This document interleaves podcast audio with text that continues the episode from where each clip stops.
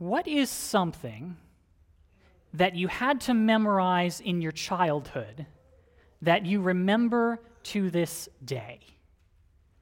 For me, I think of 10th grade biology, where we memorized that dehydration synthesis is making bigger molecules and hydrolysis is breaking down. I could recite that in my sleep.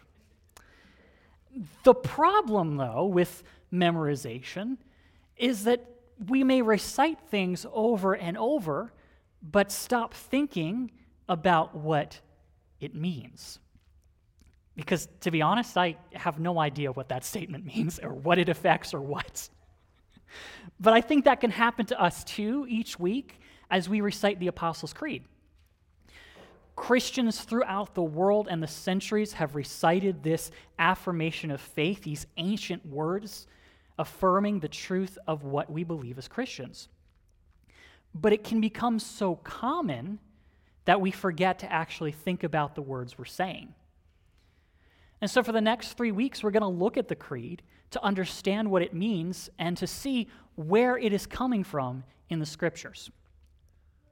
Now, creed is a statement of belief.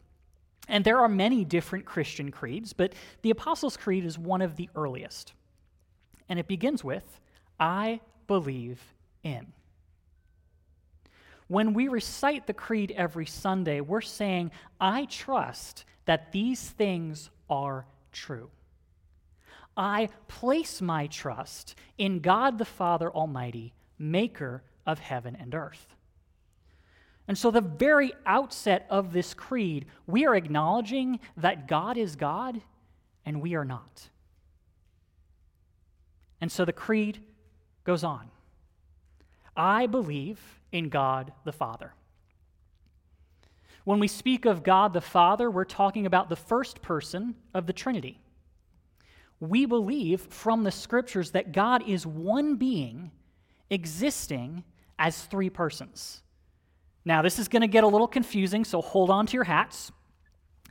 You and I, we're, we're all one being and one person, right? That just that makes sense. That's how our world works. But somehow, God can be both three persons, yet one being at the same time. Where the Father is fully God, the Son is fully God, and the Holy Spirit is fully God. And yet, though each of those persons is distinct, each one of them is fully the one God. Now, I get it. This is crazy to wrap our heads around. And we can't really fully grasp it ultimately. But it makes sense that if God is our creator, that there would be things about him we wouldn't be able to fully grasp because he's infinite and we're not. He's the creator, and we're the creation. And so, while this is one of those things we don't fully grasp about God, we trust it is true because the scriptures show us. It's similar to when you go onto an airplane.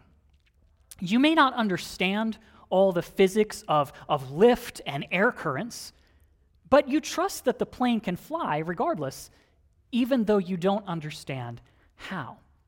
And that is the same with our belief in God being one being and three persons. And if you have questions about that, please feel free to talk to me anytime. Jesus, God the Son, tells us as his followers to address God the Father as our Father. In Matthew 6, 7 to 9, he says, And when you pray, do not heap up empty phrases as the Gentiles do, for they think that they will be heard for their many words. Do not be like them, for your Father knows what you need before you ask Him. Pray then like this Our Father in heaven. And Jesus continues to talk about the Lord's Prayer. When we pray, we don't pray to some force or to some machine but to God our Father. We don't pray to some generic bargain brand God either. We're praying to the God of the Old and New Testaments, the Almighty God the personal God, Yahweh. And it's through faith in Christ that we have become sons and daughters of God. John 1 12 to 13 says, But to all who did receive him, to all who did receive Jesus, who believed in his name, he gave the right to become children of God, who were born not of blood, nor of the will of the flesh, nor of the will of man, but of God.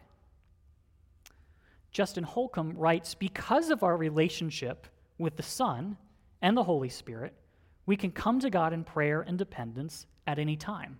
His arms are always open to us. So we can approach the God of the universe as a child approaches a good and loving parent. Romans 8 14 to 17 says, For all who are led by the Spirit of God are sons of God. For you did not receive the spirit of slavery to fall back into fear, but you have received the spirit of adoption as sons, by whom we cry, Abba, Father. The Spirit Himself bears witness with our spirit that we are children of God. And if children, then heirs, heirs of God and fellow heirs with Christ, provided we suffer with Him in order that we may also be glorified with Him. We identify with Christ in His suffering, His death, and His resurrection. And we, as a result, are adopted by God we need not fear because we call God Abba, Father. Now, Abba is an Aramaic word, and it's an intimate term for father, uh, something like dad. And so that, that means if we can call God that, that means we can experience closeness to God our Father. Now, at times in our lives, we may ask the question Who am I? Like, who am I really? But one thing is certain you are God's child. At other times in our lives, we may feel a sense of not belonging. We may feel like we don't belong anywhere. But one thing is certain you belong to God, and you belong with His children. And God indeed is our compassionate Father. In our call to worship, we recited uh, this part of the psalm, Psalm 103 13.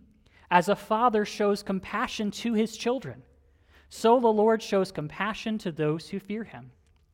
He is not an abusive parent.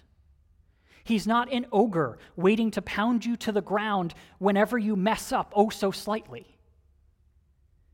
No. He's the kind of father that loves us and has called us to himself. He's the kind of father that celebrates when we turn away from sin and toward him. He's the kind of father that sent Jesus to die for us, to bring us to his side. And he wants us to come to him when we've messed up and receive forgiveness. Psalm 103, 8 to 12. The Lord is merciful and gracious, slow to anger and abounding in steadfast love. He will not always chide, nor will he keep his anger forever. He does not deal with us according to our sins, nor repay, nor repay us according to our iniquities. For as high as the heavens are above the earth, so great is his steadfast love toward those who fear him. As far as the east is from the west, so far does he remove our transgressions from us. And God looks out for the welfare of his children. Matthew 6, 31 to 33. Therefore, do not be anxious, saying, What shall we eat? Or what shall we drink? Or what shall we wear? For the Gentiles seek after all these things, and your heavenly Father knows that you need them all. But seek first the kingdom of God and his righteousness and all these things will be added to you. God knows how to provide for us. We need not fear and stew and worry over our needs because God is watching over his children. Rather, Jesus tells us, rather than worrying about our needs, seek the Lord, seek his kingdom, and seek to follow his ways of righteousness. Many times in our lives, Emily and I have had moments where we've thought, how are we gonna get through this? And sometimes that's financially, sometimes it's emotionally, sometimes it's all other ways, but we find ourselves thinking, how, how are we gonna make it? And though none of those times were wonderful and easy, God always came through. Now, often He came through at the 11th hour, but I think that's so God helps us realize that we can trust Him all those other hours. I believe God looks out for His children, even when we don't see how He's going to work. He looks out for us. Like a good parent as well, God the Father disciplines His children. Why do we discipline our children? Is it so we can make them miserable? Do we just enjoy making them miserable? Hopefully, we discipline our kids because we love them. Hopefully, we take away their phone or ground them because they've done something wrong and we want to correct them because we care about them. It would be so much easier not to discipline them, to say, do whatever you want. I mean, right? It's harder. but we love them and we want them to learn how to navigate life in a God honoring way. So, for instance, if a parent takes away screen time because their child spoke disrespectfully, it's so that the child will learn that disrespect is not a good way to treat people. It's not something that's going to help them in life, and it'll get them fired from their first job very quickly.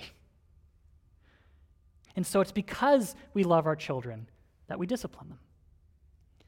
And God disciplines us because he loves us.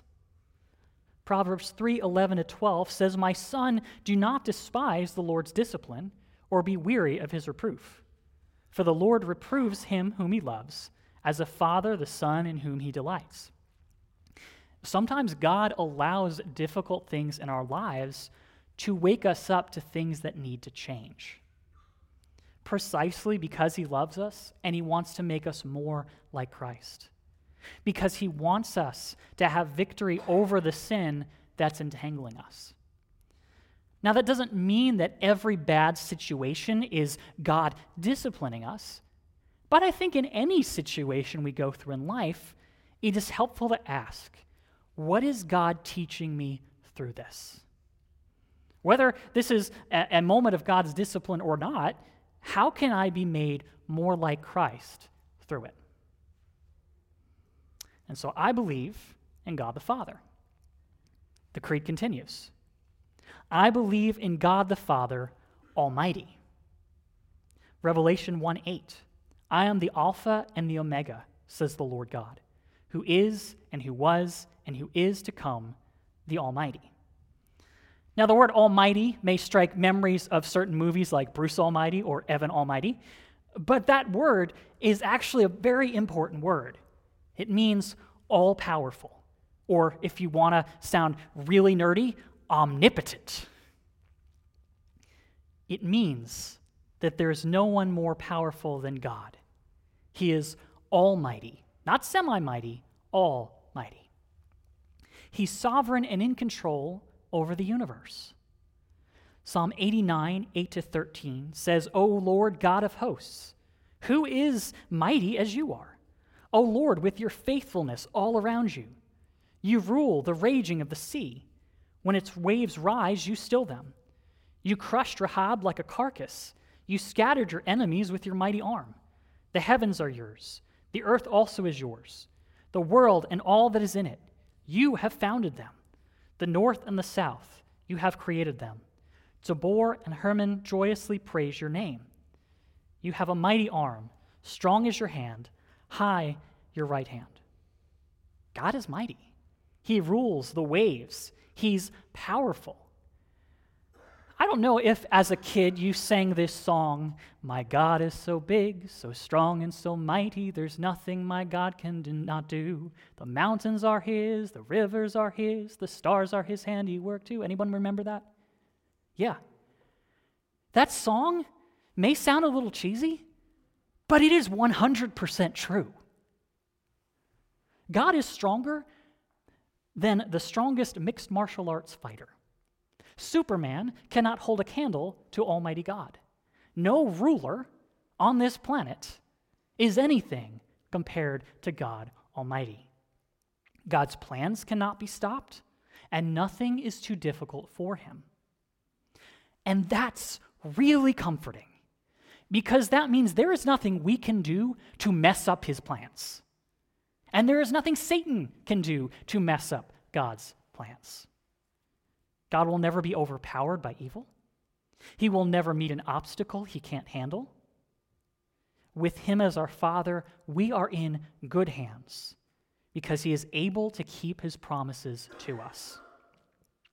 For instance, if you remember when God told Sarah in Genesis that she would have a baby in her old age when she was way past childbearing age, that was as good as done. He says in Genesis 18:14, "Is anything too hard for the Lord?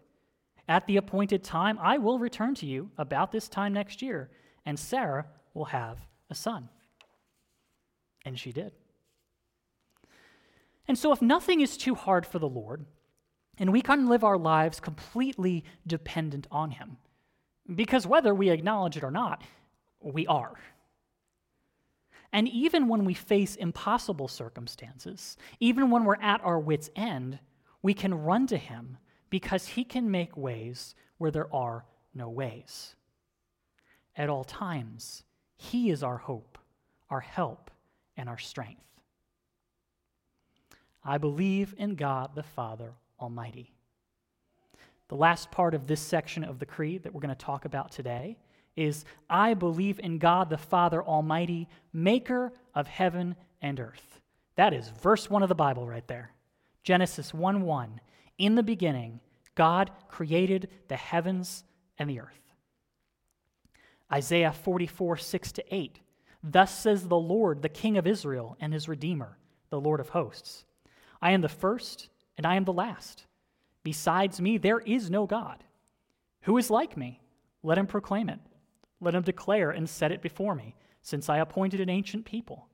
Let them declare what is to come and what will happen. Fear not, nor be afraid. Have I not told you from of old and declared it? And you are my witnesses. Is there a God besides me? There is no rock.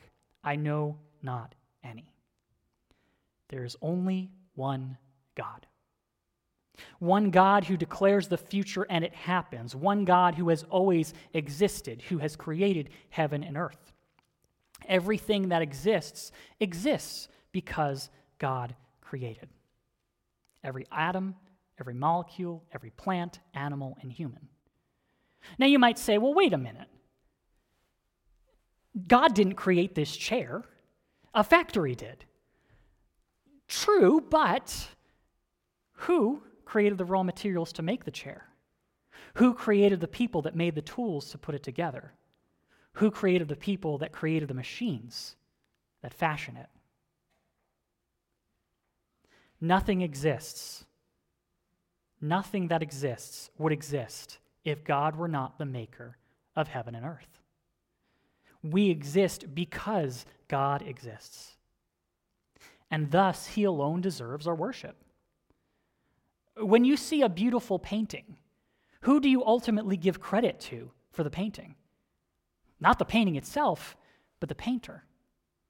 When we read a good book that we love, who do we give credit to? Not the book itself, but the author. Let us worship and praise God Almighty, the maker of all things seen and unseen. And finally, let us live to stand in awe of God the Father, maker of heaven and earth. There are 8 billion people on this planet, and God created each and every one of them in his image and likeness. Think about the sheer size of the universe. We have not fully measured it yet, or probably will ever be able to. Think about how intricate our bodies are, how scientists still don't fully understand why things work the way they do. Paul David Tripp, an author, writes God intentionally loaded the world with amazing things to leave you astounded. the carefully air conditioned termite mound in Africa, the tart crunchiness of an apple, the explosion of thunder, the beauty of an orchid, the interdependent systems of the human body, the inexhaustible pounding of the ocean waves, and thousands of other created sights, sounds, touches, and tastes. God designed all to be awesome, and He intended you to be daily amazed. And so let us live amazed by our marvelous God, the one who made you and me in His image and likeness. We are valuable to God our Father, to the God who made heaven and earth, who sent his Son to save us. And so, what else could we do but bow down to the Maker of heaven and earth, to trust him, to live dependent on him? God our Father Almighty, Maker of heaven and earth. Let us pray. Lord, we thank you that you are a Father that you are a creator, and that you are compassionate. You are wise. You are so good to us. We thank you for your ways, for the ways that you treat us as your children, because we are. We thank you for making us your children. And help us day by day, moment by moment, to live in all of you and to live like you are Father. To follow in your character and ways. In Jesus' name, amen.